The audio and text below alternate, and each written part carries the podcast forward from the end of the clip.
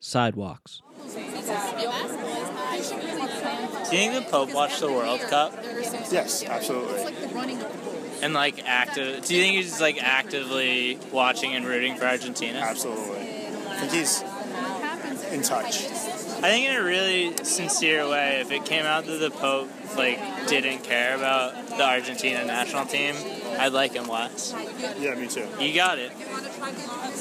I wonder if Messi's met him yet.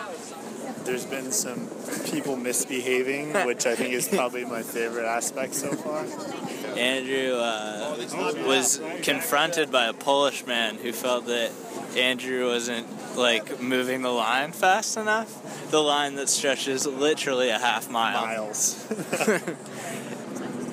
That what was weird about that is you didn't actually have space in front of you. Like I don't know what he was Yeah. talking about. It's fine. Pa- Everyone, everyone's trying to see Papa Francisco, so Pavel or whoever the fuck just rams his baby carriage with no baby in it into Andrew's leg.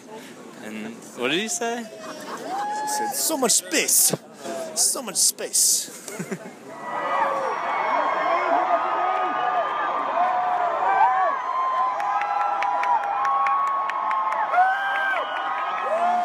we uh, we had a great moment. we held a small Catholic girl who was very intent on seeing the Pope. Uh, Who otherwise would not have seen it? Wouldn't have seen it, could not see him.